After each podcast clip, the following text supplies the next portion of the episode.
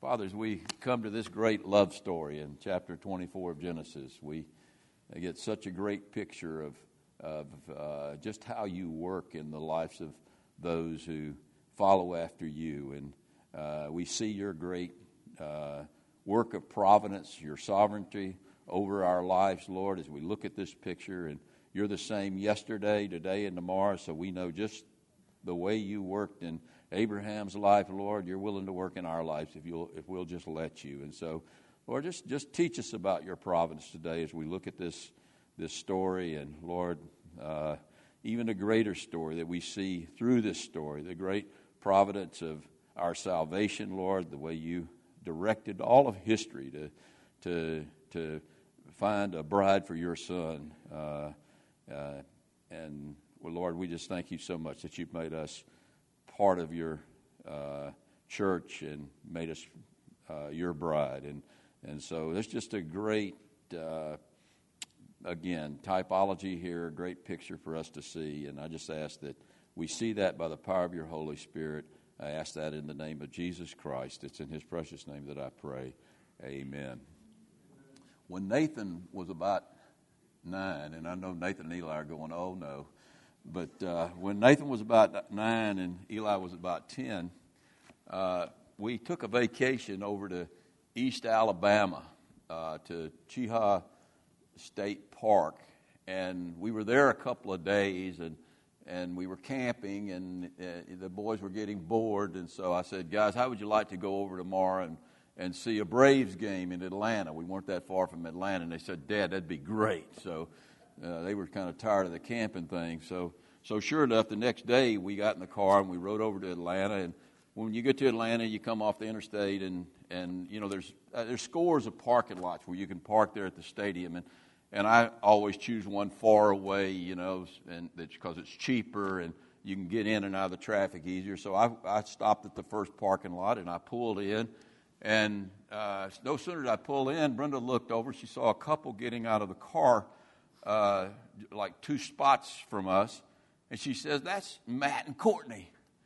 And, and Matt and Court, Matt is my older son, and Courtney is my daughter-in-law, and we hadn't seen them in like three years, and just because uh, you know I was busy as a pastor, and we couldn't get them to come down there, and we just we in New Orleans where we were living, and so we just hadn't seen them in a long time, and and uh, I, I said that that can't be them.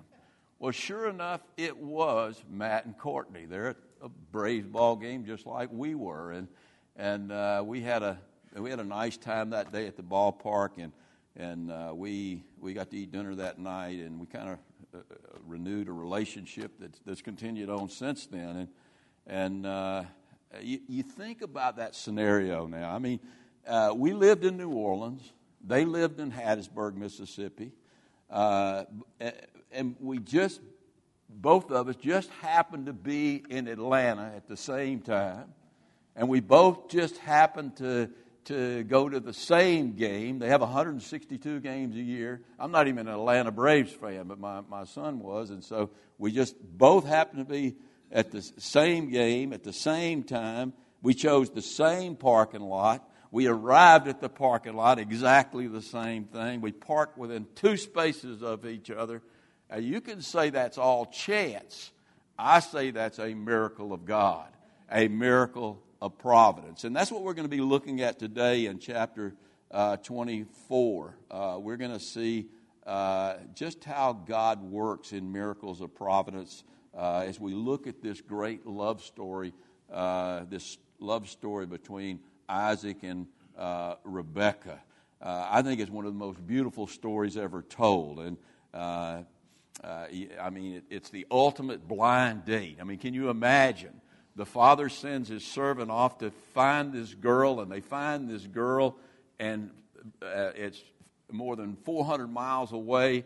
The girl comes back, and she marries the son, and so uh, it, it's quite a story, and it and it and it all takes place by a miracle of providence. Now, what we're going to see as we advance in this story over the next couple of weeks is that that this love story is a type of an even greater story. Uh, how the Father, our Father, God, God the Father, has sent forth the Holy Spirit, His servant, to find a bride for his son. And that's the picture we're going to get as we look at all this. But first of all, we want to look at the, just the literal story. So that's what we're going to pick up uh, beginning in chapter 24, uh, verse number 1.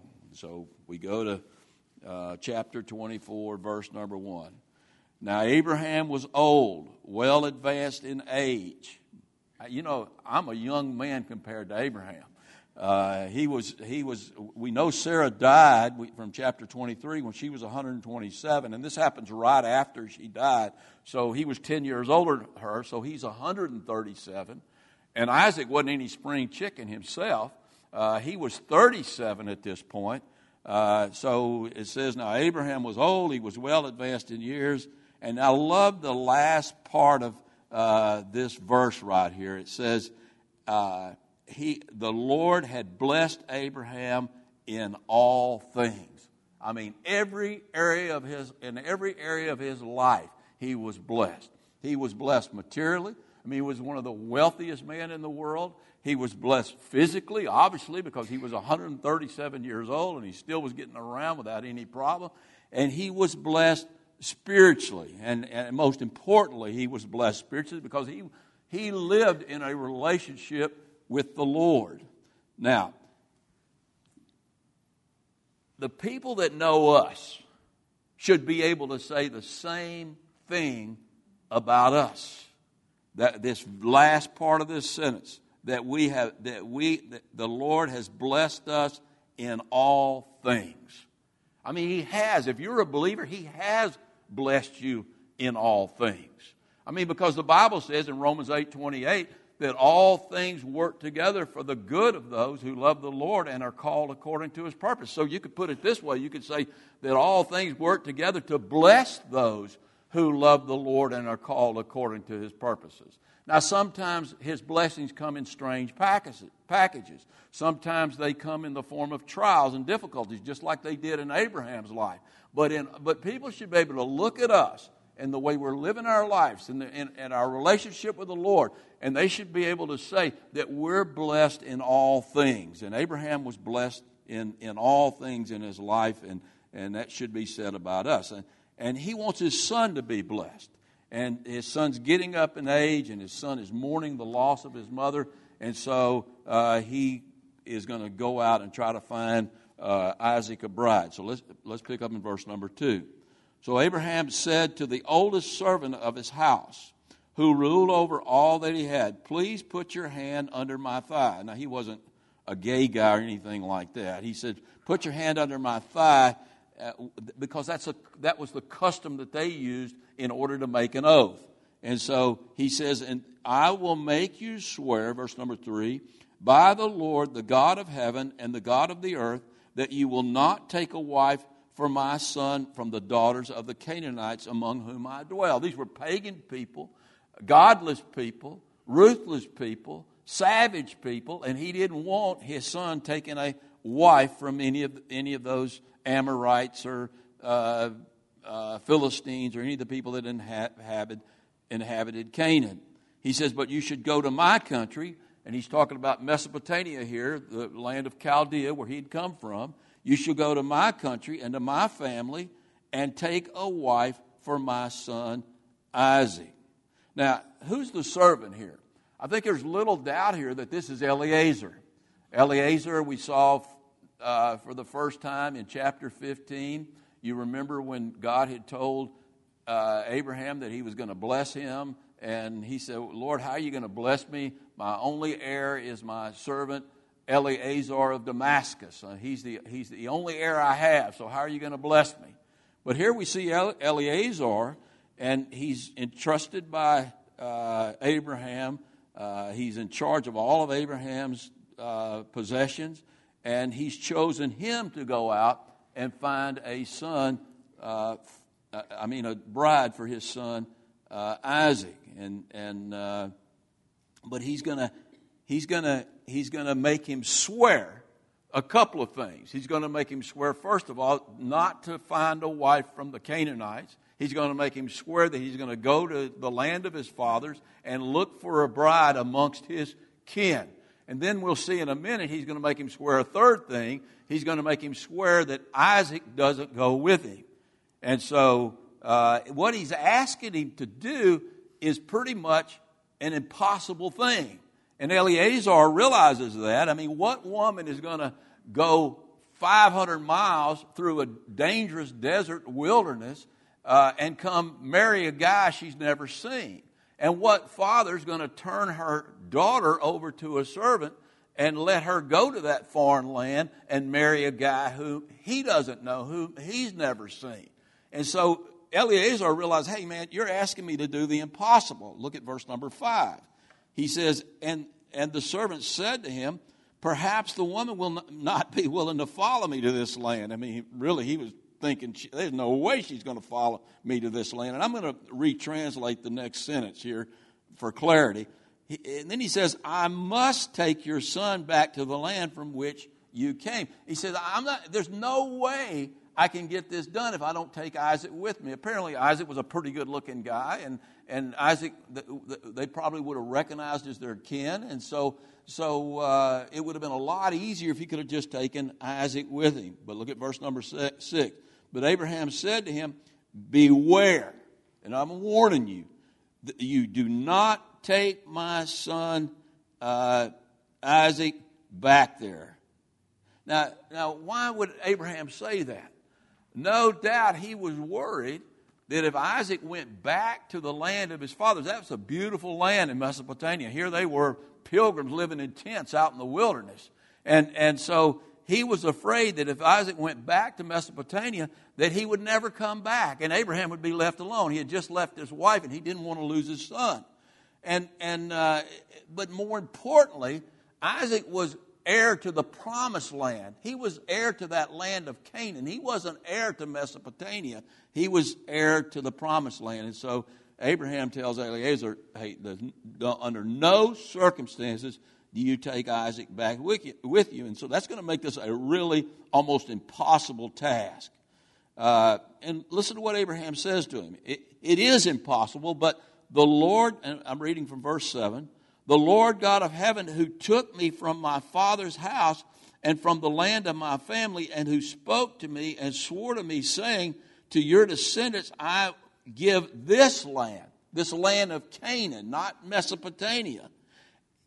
Don't worry about it. Even though you don't take Isaac with you, he will send his angel before you, and you shall take a wife for my son from there. I'm confident that if you go by yourself, the Lord's going to be with you, and you're going to find a wife for Isaac. Now, now Eleazar had, had been around, he had been a close confidant of, of Abraham for several years, for, for decades, and he had seen the angel of the Lord working in Abraham's life. Just like, uh, as I said earlier, people should see the angel of the Lord working in our lives.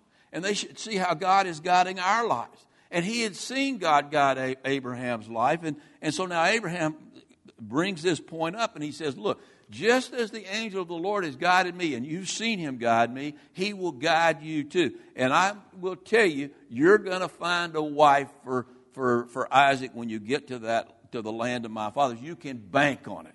And if I'm wrong, uh, verse number eight, listen to what he says. If I'm wrong, uh, then then and if the woman is not willing to follow you, then you will be released from this oath.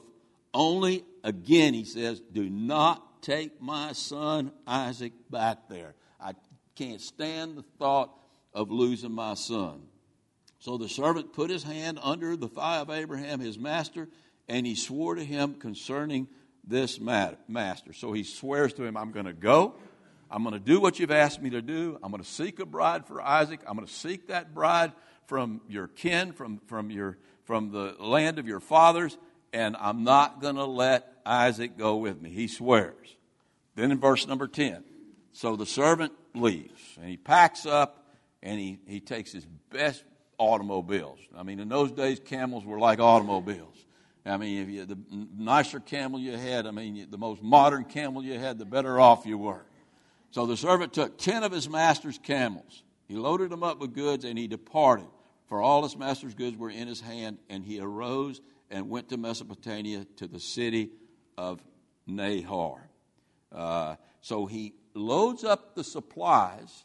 He takes these 10 camels and he's carrying a dowry uh, for the father of this potential bride. So he's got lots of goods that he carries with him. And then uh, he, he makes it finally to the, and this, you know, he skips a lot of time here, but he makes it finally to the city of Nahor in Mesopotamia. And then we pick up in verse number 11. And he made his camels kneel down outside the city by a well of water at evening time, the time when women, when women go out to draw water. Then he said, if they need water, they go out to draw water. Uh, if that's the day they go out to draw water. Uh, different women drew the water. So there's, there's a lot of chance involved here. And then he said, Oh Lord God. Now he begins to pray. He begins to pray. Now I'm sure he had prayed along the journey Lord, help me with this journey. Help me get there. Help me get there. Help me get there. But now he's there. He's got to pick a bride for Isaac, and he wants the Lord's help. This is better late than never. So he's going to pray to the Lord. And then he said, O Lord God of my master Abraham, please give me success this day and show kindness to my master Abraham. What a prayer, huh? Man, you talk about an intercessory prayer. I mean, do you pray like that? I mean, I, I got to be honest with you. I don't pray like that very often, and usually when I do, it's kind of drudgery. I, lo- I love praying for myself. But, but uh, praying for others is not the easiest thing to do, is it? I mean, if you're honest with yourself, it's not that easy to do. But he does that. I, I mean, it's a very unselfish prayer. He's not so much concerned about his welfare, he's concerned about Abraham's welfare, about his master's welfare. But you can tell he has a relationship with the Lord because of what he calls the Lord. He, he, he, he, he calls out to the Lord, Jehovah Elohim Adonai. What a beautiful way to call upon the Lord. The God of Abraham. Jehovah Elohim Adonai, the God of Abraham. And I've watched you work over these years, Lord, and I know what you can do. And uh, uh, you're my God as well as Abraham's God. So give me success for the sake of Abraham. Show kindness to Abraham, uh, uh my master. And then he asked for a sign. I, I, I think this is really neat that the, the guy asked for a sign. He knows the Lord and he wants to do the will of the Lord. And so he asked the Lord for a sign. We're picking up in verse 13 now. He says, Behold, here I stand by the well of water, and the daughters of the men of the city are coming out to draw water.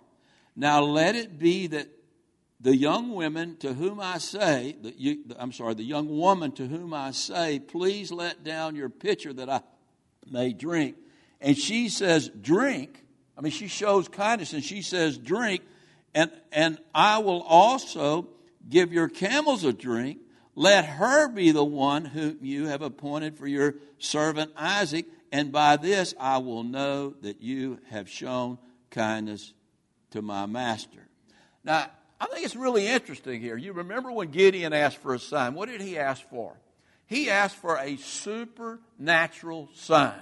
He asked God to take the fleece and make it wet or make it dry, depending uh, uh, the opposite of what it was supposed to be.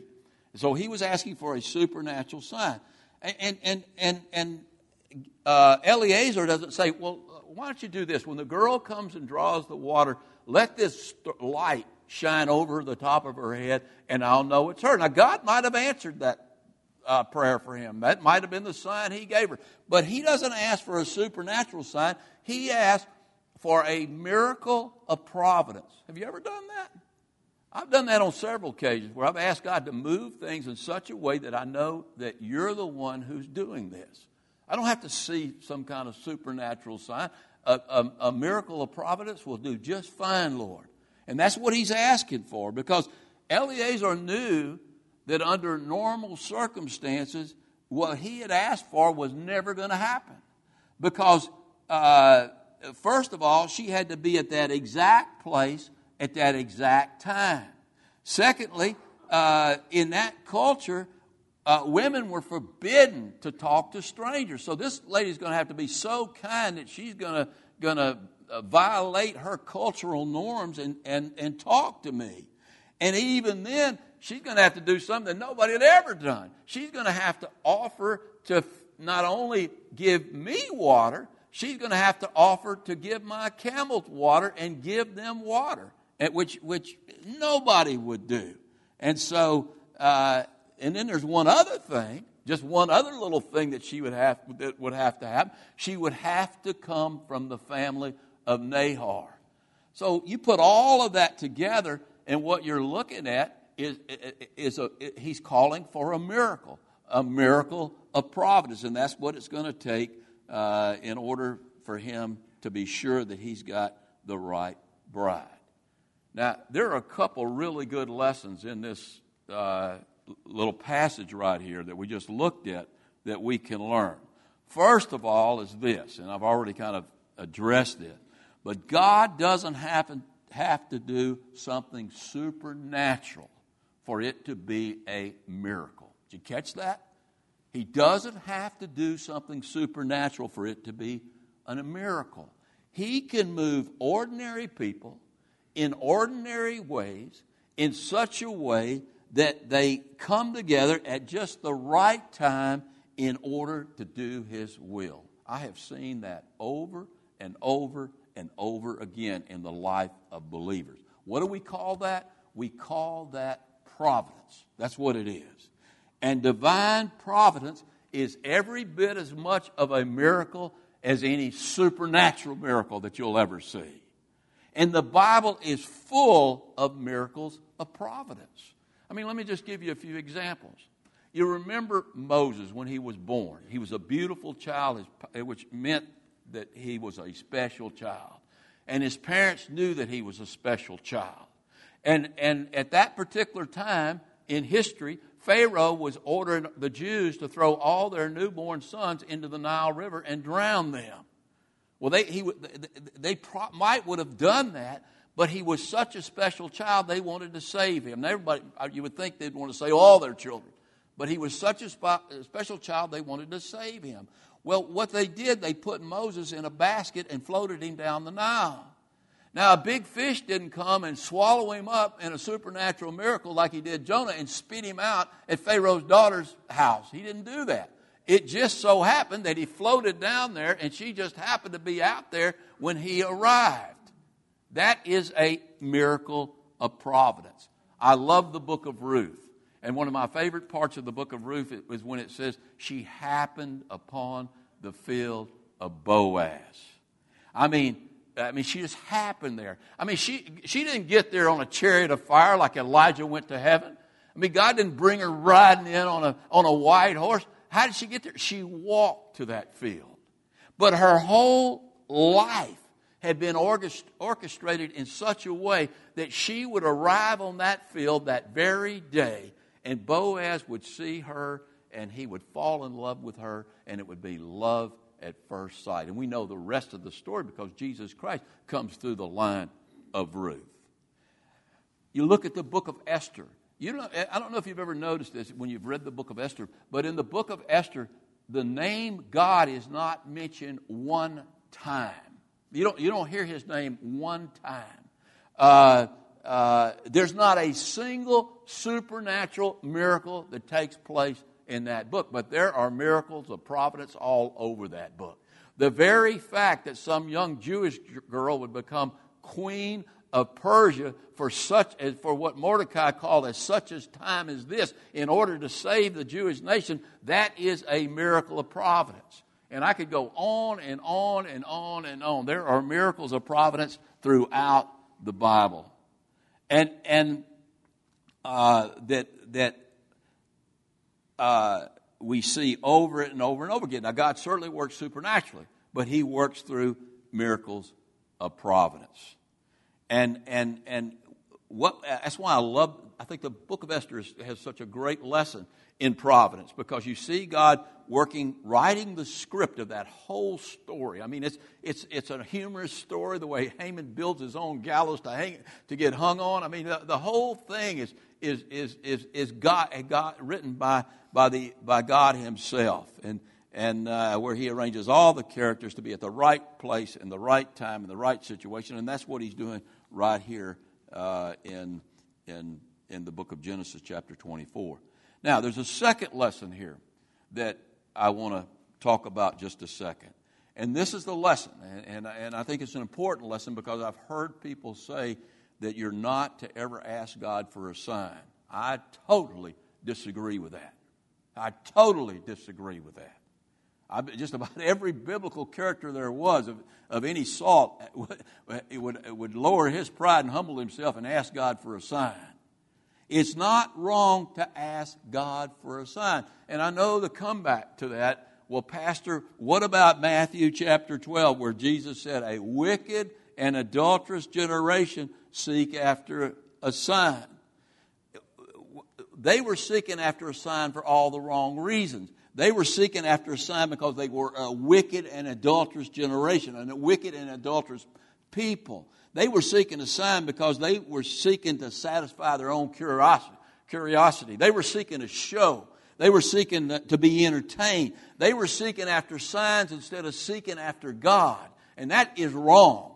If that's what you're looking for, God, show me you exist. I want to see something really, you know, really, really, you know, blatantly supernatural. That is wrong. But to seek God because you love God and you want to do God's will and you want to be sure you're doing God's will, to seek a sign from God is not wrong. In fact, it is the right thing to do.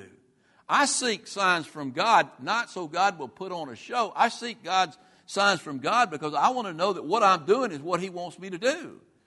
I mean, if I go, when I go to buy a car or a house or something like that, I, I put up a number and I say, okay, Lord, if, it, if they, if I'm not going to give them one penny more than this. And, and, and, and that's my sign. If they, and I'm, if you know me, I'm going to get a deal on whatever I'm getting. And so if, if, if uh, they don't want to come down to that deal, then, then uh, uh, I just know it's the Lord. I, I, I made an offer of a car one time, and we were when we were living in Jackson, and and and we, we, the guy took the offer, and I was really shocked. And I went to to close the deal, and they added like six hundred dollars in dealer prep charges, and I said, I'm not paying that. I, and and uh, he said, well, we'll split it with you. I said, I'm not paying that, and I walked. And he called me the next day, and he said, you're going to let this deal go for three hundred dollars. And I said, You better believe I'm going to let it go. And I said, You're not going to understand why. I said, but the reason is, is that I've put out a fleece on this, and I've, I've told the Lord I wasn't going to pay a nickel more than total than this, than this amount right here. And, and uh, he said, well, that, you're losing a good car. And, and uh, I said, well, I'll just have to lose it because I, I trust the Lord that He'll let me know if I should buy the car or I shouldn't buy the car. And I do that in, in just about everything I do. Any kind of major decision I make, I want a sign from God that I'm doing the right thing. I'm not asking for supernatural signs. I'm asking for a miracle of providence. And God will give you that miracle of providence if you, if you ask Him for it. Now, let's look at this miracle of providence take place. And I think it's really cool what happens here. Look at verse number 15. And it happened. I, I love the way the Bible says, and it happened. I mean, he got lucky that day. It happened because of a miracle of providence. And it happened before he had even finished talking. I love that. Isn't, it, isn't, the, isn't the Lord fun? He's so much fun the way he does things. I mean, sometimes he'll make you wait years for something, and then sometimes you can't even get it out of your mouth, and there it is. I mean, he says, and it happened before he had even finished speaking that behold, Rebecca. Now we know all about Rebecca, don't we? I mean, look at your bulletin. I've got a snapshot there of Rebecca right there that we, we got from, from the Biblical Archives, uh, from a museum. We did not get that from there. We, we got that off the internet. But anyway, she's pretty good looking, isn't she? I mean, she had to be a knockout. And I think Isaac was a pretty good looking guy too. And that's why Abraham was scared to let him go over to the land of Chaldea because he knew he was going to find a wife and he might find a pagan wife or he might find a wife from there that wouldn't leave and he would never see his son again. Uh, so, so here's Rebecca, who was born to Bethuel, son of Micah, the wife of Nahor. I mean, could it be any better than that? Remember when we looked at the last part of chapter 22, we got that genealogy there, and right in the middle of that genealogy, when you wonder why you're getting the genealogy of Nahor's family, you see Bethuel who begot Rebecca. And now we see why. Uh, those genealogies are important. So she, she was born to Bethuel, son of Micah, Milcah, rather not Micah, Milcah, the wife of Nahor, Abraham's brother, came out with a pitcher of water on her shoulder. Now, if she hadn't had the pitcher of water on her shoulder, if she hadn't had the pitcher on her shoulder, she was out taking a stroll, it wouldn't have happened. But she had the pitcher on her shoulder, and he saw this beautiful woman, and he's got to be thinking, I hope it's her. I hope it's her.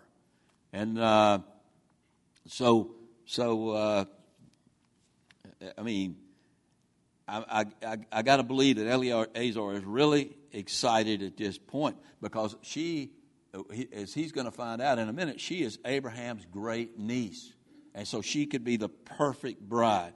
And she comes to that well exactly at the time when Eleazar is there. And again, before he even finishes his prayers, there she is. Uh, now look at verse number 16. Now the young woman was very beautiful to behold, and she was a virgin. Uh, no man had ever known her. And she went down to the well and filled her pitcher and came up. And the servant ran to meet her and said, Please let me drink a little water from your pitcher. And so, she, listen to the way she, how, how humble and kind she is. So she said to him, Drink, my Lord. And then she quickly let her pitcher down to her hand and gave him a drink. And when he had finished giving him a, when she had finished giving him a drink, she said, "I will draw water for." He doesn't say a word. He doesn't try to help God out with this. Sometimes we'll throw out a fleece and then we'll help God fulfill the fleece, fulfill the sign. Don't do that. Trust the Lord to fulfill the sign. So, so when she had finished giving him a drink, she said, "I will draw water for your camels also until they have finished drinking." Then she quickly emptied her pitcher uh, into the trough, ran back to the well to draw water, and drew for all his camels. Now, here is Eleazar, and he is stunned. He is stunned. At the very exact time he's there, this woman comes out carrying a pitcher. Uh, she gives him water, and she gives water to his camels. And the man is in awe at her, or wondering at her. I'd say in awe of her. Verse 21 and he remains silent. There's only, he's got to know, there's one other thing, one other criteria. Now, she's met the sign, but she still has to, he's sworn that she will come from the family of Nahor. So she's going to have to meet that sign too. And so the man uh, was in awe at her. He remained silent so as to know whether the Lord had made his journey prosperous or not. He figures pretty much that, that the Lord has uh, that he's found the bride that God had chosen for Isaac before the foundation of the world. I really think he thinks that at this point. So it was when, when the camels had finished drinking, he starts taking the goods out of the bag, the dowry out of the bag, the jewelry out of the bag. And we're going to see that jewelry is important because when he goes to the family with Rebecca, old Uncle Laban's going to be there. Y'all all know about Uncle Laban. Uncle Laban who, uh, Jacob's uncle Laban, who loved money and loved things. He's going to see all that jewelry and stuff, and he's going to say, Yeah, you can go. I get some of this. So it was when the camels had finished drinking that the man took a golden nose ring weighing half a shekel and two bracelets. Now, can you imagine wearing a gold, a, a gold nose ring weighing two shekels and two bracelets for her wrist weighing 10 shekels of gold. So this is a, this is a lot of money that he's, he's pulling out and he's about to give it to her, but he's got to know one thing.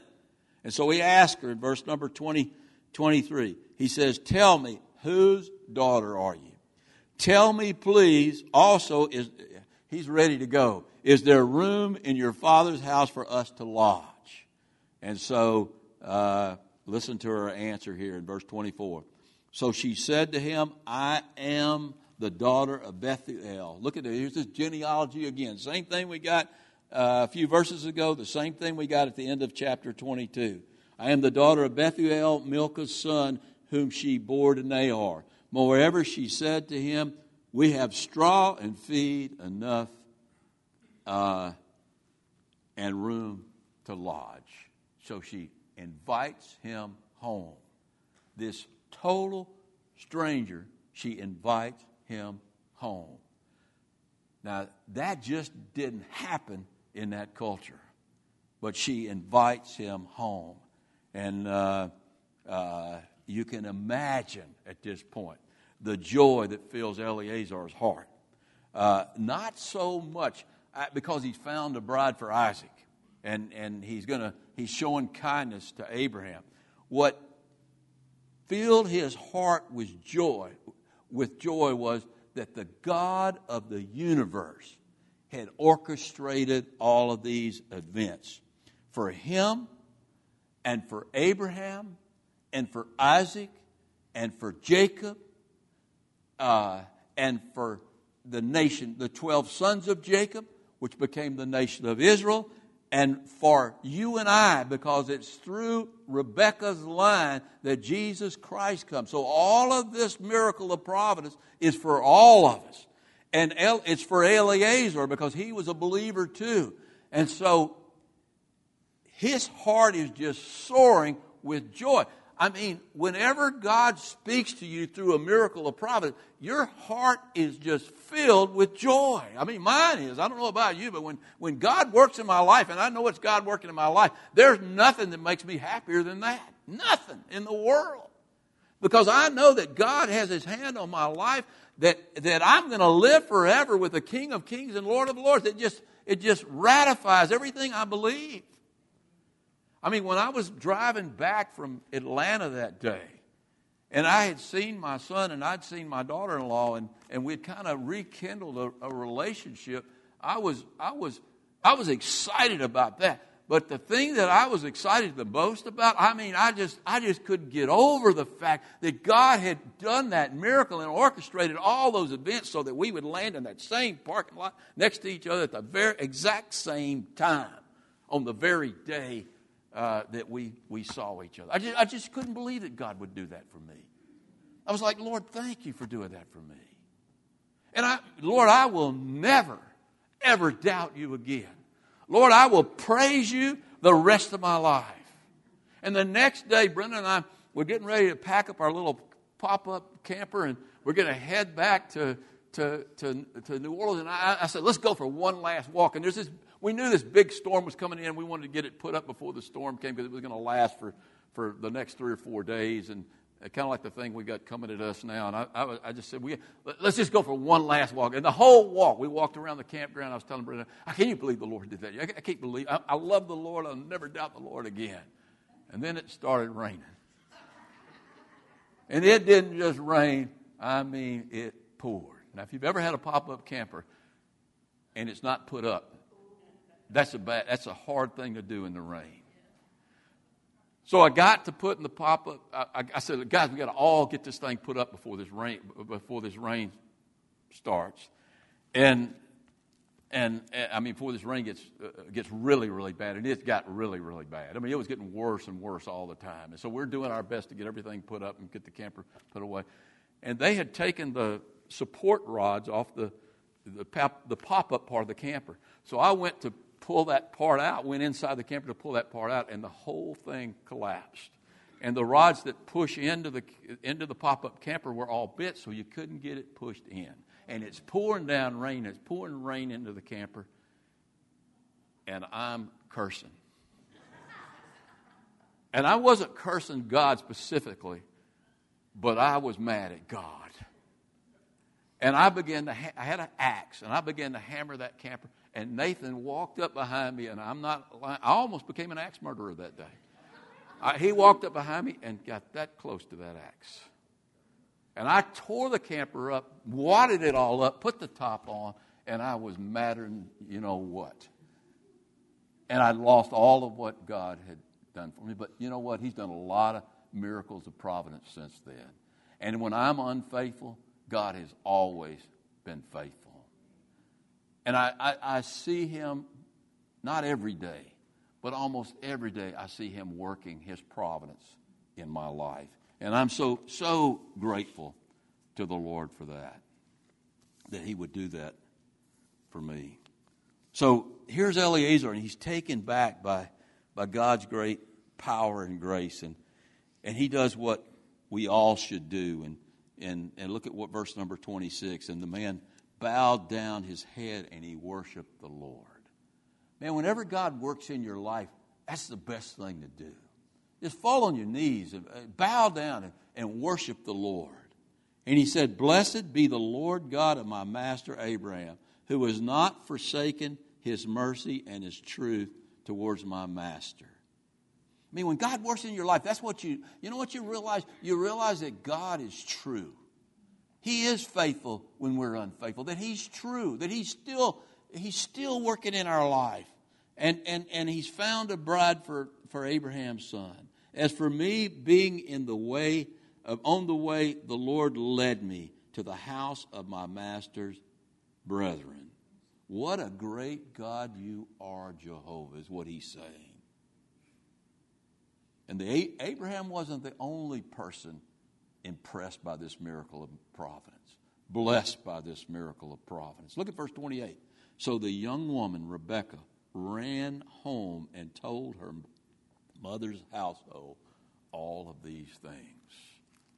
And you imagine how happy she was. She's getting all of this jewelry. She's met her, her great uncle's servant, and he's probably told her at this point, I want you to become my master's bride. And she's excited. You know, this story that we're looking at today, and we'll, we'll finish it up next week, or at least try to finish it up next week, are like all the stories in the Bible. They're written by God. They're all written by God. They're authored by God. Uh, that's why we call this His Word. Even though individuals wrote it, God was just using, they were just tools in God's hand to write this Bible. That's why we call history His story. That's why Peter referred to Jesus Christ in the book of Acts, chapter 3. He refers to him as the author of life. He writes the stories of our lives. And he is a romantic author. I mean, he loves to write love stories. I mean, Isaac, the story of Isaac and Rebekah, it is a love story. And really, all the stories in the Bible are love stories because he loves us, he wants the best for us, and, and uh, so he writes wonderful stories. Wonderful stories. Now, does that mean there aren't any difficulties or trials in those stories? No, there's trials and difficulties all over the Bible so he can show his love for us through those trials and difficulties. You know, my favorite television channel is, is, is not Fox News, it's uh, channel 124, Grit TV. Any of you watch Grit TV? Man, if you don't watch Grit TV, there's something wrong with you. I mean, it's nothing, at night they don't play anything but Audie Murphy westerns, John Wayne westerns. Uh, I could give you a list, but I mean, these westerns from the 50s and 60s. And I know the story of every one of them the same. The story, the, the, stories don't change. I mean, basically, here's the story. The hero, who's usually the marshal or he's the sheriff, uh, he falls in love with a girl, uh, and there's all sorts of villains. I mean, evil, evil villains. They, they have all of these trials, but I got to tell you, in the end, he's going to get the girl, and they're going to ride off into the sunset and they're going to live happily ever after, and all the villains are going to be dead. And I love when they kill the villains. And, and you, you know, you might say, well, Pastor, that's fiction.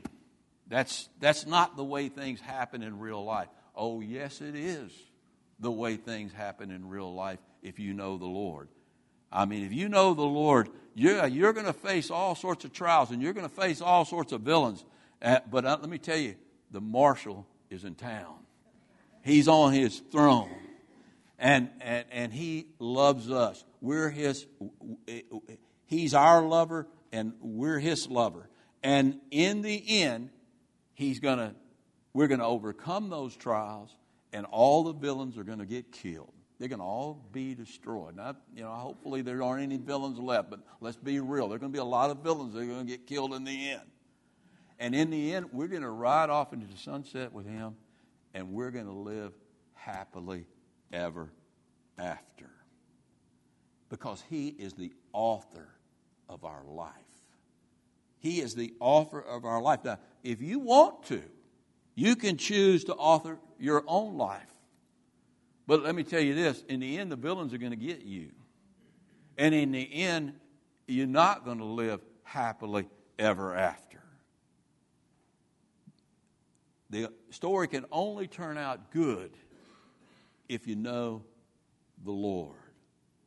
And He writes our stories. The story of life is meant to be an exciting story, a wonderful story. Sometimes it's full of supernatural miracles, but more often than not, what it's full of, it's full of miracles of providence, where we see over and over again the author of life writing our story. And, and if you look carefully back at your life and you're a born again believer, it's easy to see that God is in charge of your life. When, even when you think you're in charge, if you're a believer, you, you see it's God who's brought you to a certain point in life. And, and I think He wants us to know that He's authored our life. He wants us to know that life with Him is not a crapshoot, it's not just a bunch of chance. Well, we just go on. Look, if, if all you're doing is living your life for yourself without any form or reason, I don't believe you're saved. Because God's not going to let you do that. You're going to see God's hand throughout your life because He has a great plan and purpose for you. Now, even as believers, we can thwart what He's trying to do in our lives, but ultimately, we're still going to get where He wants us to get if we're, if we're truly believers because He's writing a love story. And I see His hand of providence over and over again in my life. I mean, I, I see His hand of providence right here today. I mean, I can give you some few examples right here at this church. Go around the corner over there and walk into that nursery, and you'll see a little grandson of mine named James. Let me tell you what, James is no accident. James wasn't an accident at all. I mean, I didn't come here to Lafayette by accident. I mean, I really, I came here kicking and screaming. Sort of. God called me to Lafayette, and I knew He called me to Lafayette by a miracle of providence and by the signs He gave me, and I knew I was supposed to come to Lafayette. Well, it wasn't an accident that we ended up at Beauchesne High School. I, I, didn't go to high school. I mean, that was a long time ago, but our kids ended up at Beauchesne High School because Brenda and I went and checked out all the high schools, and we chose the house we chose because we wanted them to go to Beauchesne High School, and we felt that was. We asked for some signs, and we got those signs, and we felt that that was the high school they were supposed to go to. Well, it wasn't an accident that Eli met his first girlfriend and his only girlfriend, Kaylee. And it wasn't an accident that they started going steady. It wasn't an accident that they got engaged. It wasn't an accident that they got married. And it wasn't an accident that in June of 2018 they had a son whose name was written in the Lamb's book of life before the foundation of the world. And he wrote the exact date in his book when that life would begin. And he arranged all that circumstances so that his life would begin on that day. Now, I can leave the nursery and I can come into the sanctuary right here. And I can, I can look at myself at this pulpit, and it's no accident that I'm here. God prepared me and trained me and, and, and worked in my life the whole uh, 50 years before I came here uh, to, to get me prepared to do this. That's why I'm here because God's put me in this spot today. Brandon will be here Wednesday night. I mean, he would much rather be in Hawaii, I'm sure. But, he, but God brought him here. You understand the significance of that? Wednesday night is an important thing for all of us. And God has Brandon in this spot in Lafayette at this time so he can teach here on Wednesday night and bless the people that, that come here on Wednesday night. And, and I look around this room at all of you who are born again believers, and none of you got saved by accident. If you're truly a born again believer, God has worked in your life throughout your life to bring, to bring you to that point on that particular day. For me, it was August the 23rd. That's what we were celebrating Friday night. It was August the 23rd, 1989. For you, it's a different date.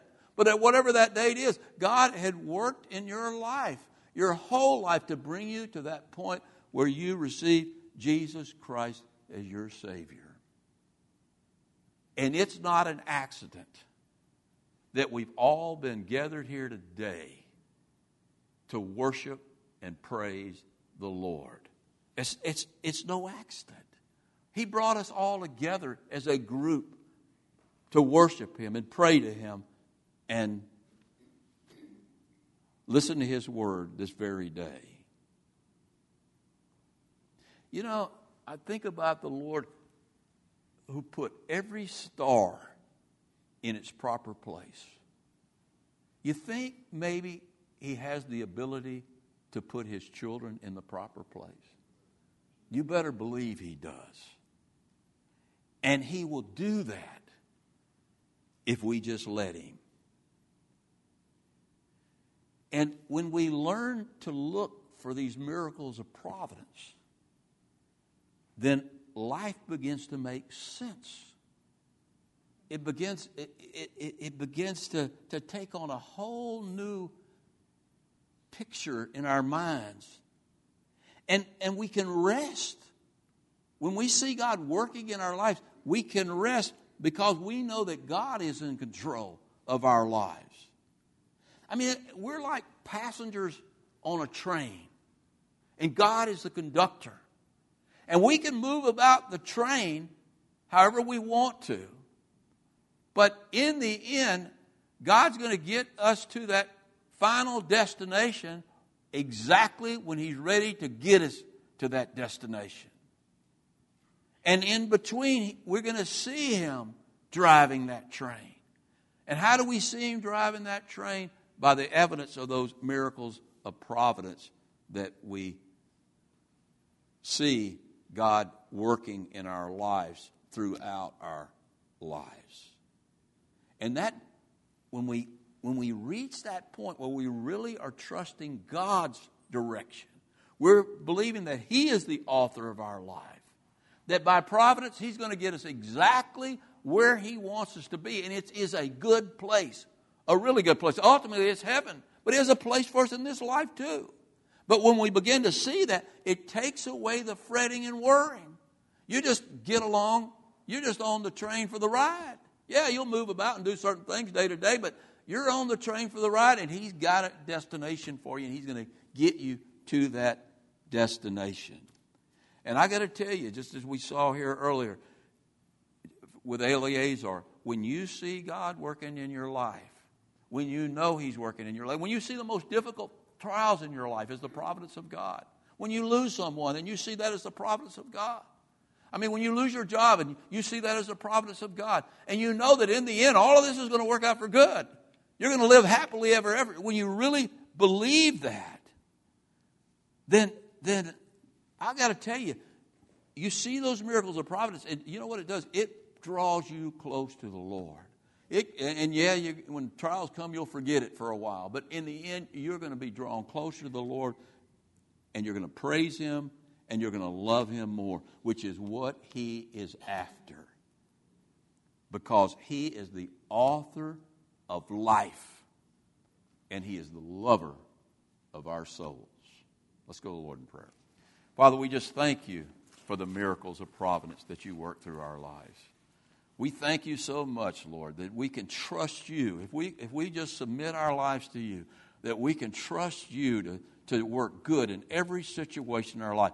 Lord, that, that, that, that, that you'll conquer the villains in our life, Lord, that you'll help us overcome the, the, the, the obstacles in our life, that we'll climb the mountains you want us to climb in our life. Lord, we can do that by the power of your Holy Spirit, and we can do that through supernatural miracles, but Lord, more often than, often than not, it's through those great miracles of providence you're working in our life. Father, you are the author of life, but you give us a choice. We can write our own story if we want to. But Lord, we're going to lose in the end, and it's not going to be a happy ending. So I ask today that if there's anyone here who hasn't submitted their life to you, who hasn't given their life to Jesus Christ, I ask, Lord, that you touch their hearts in a special way with the reality of your presence so that they'll open their hearts to you, Lord, and give their lives to you. And, and Lord, yeah, there'll be trials and there'll be tribulations, but Lord, they'll, life will, will take on a new meaning because it will have purpose and direction for them. Lord, and everything will work out for the good of those that love you. Lord, we thank you so much for those promises, and we know they're true, Lord, because we've lived a while with you. And we just thank you for your goodness, uh, your grace, your mercy, and your power. Uh, Lord, we thank you for the blood of Jesus Christ. It's in his precious name that I pray. Amen.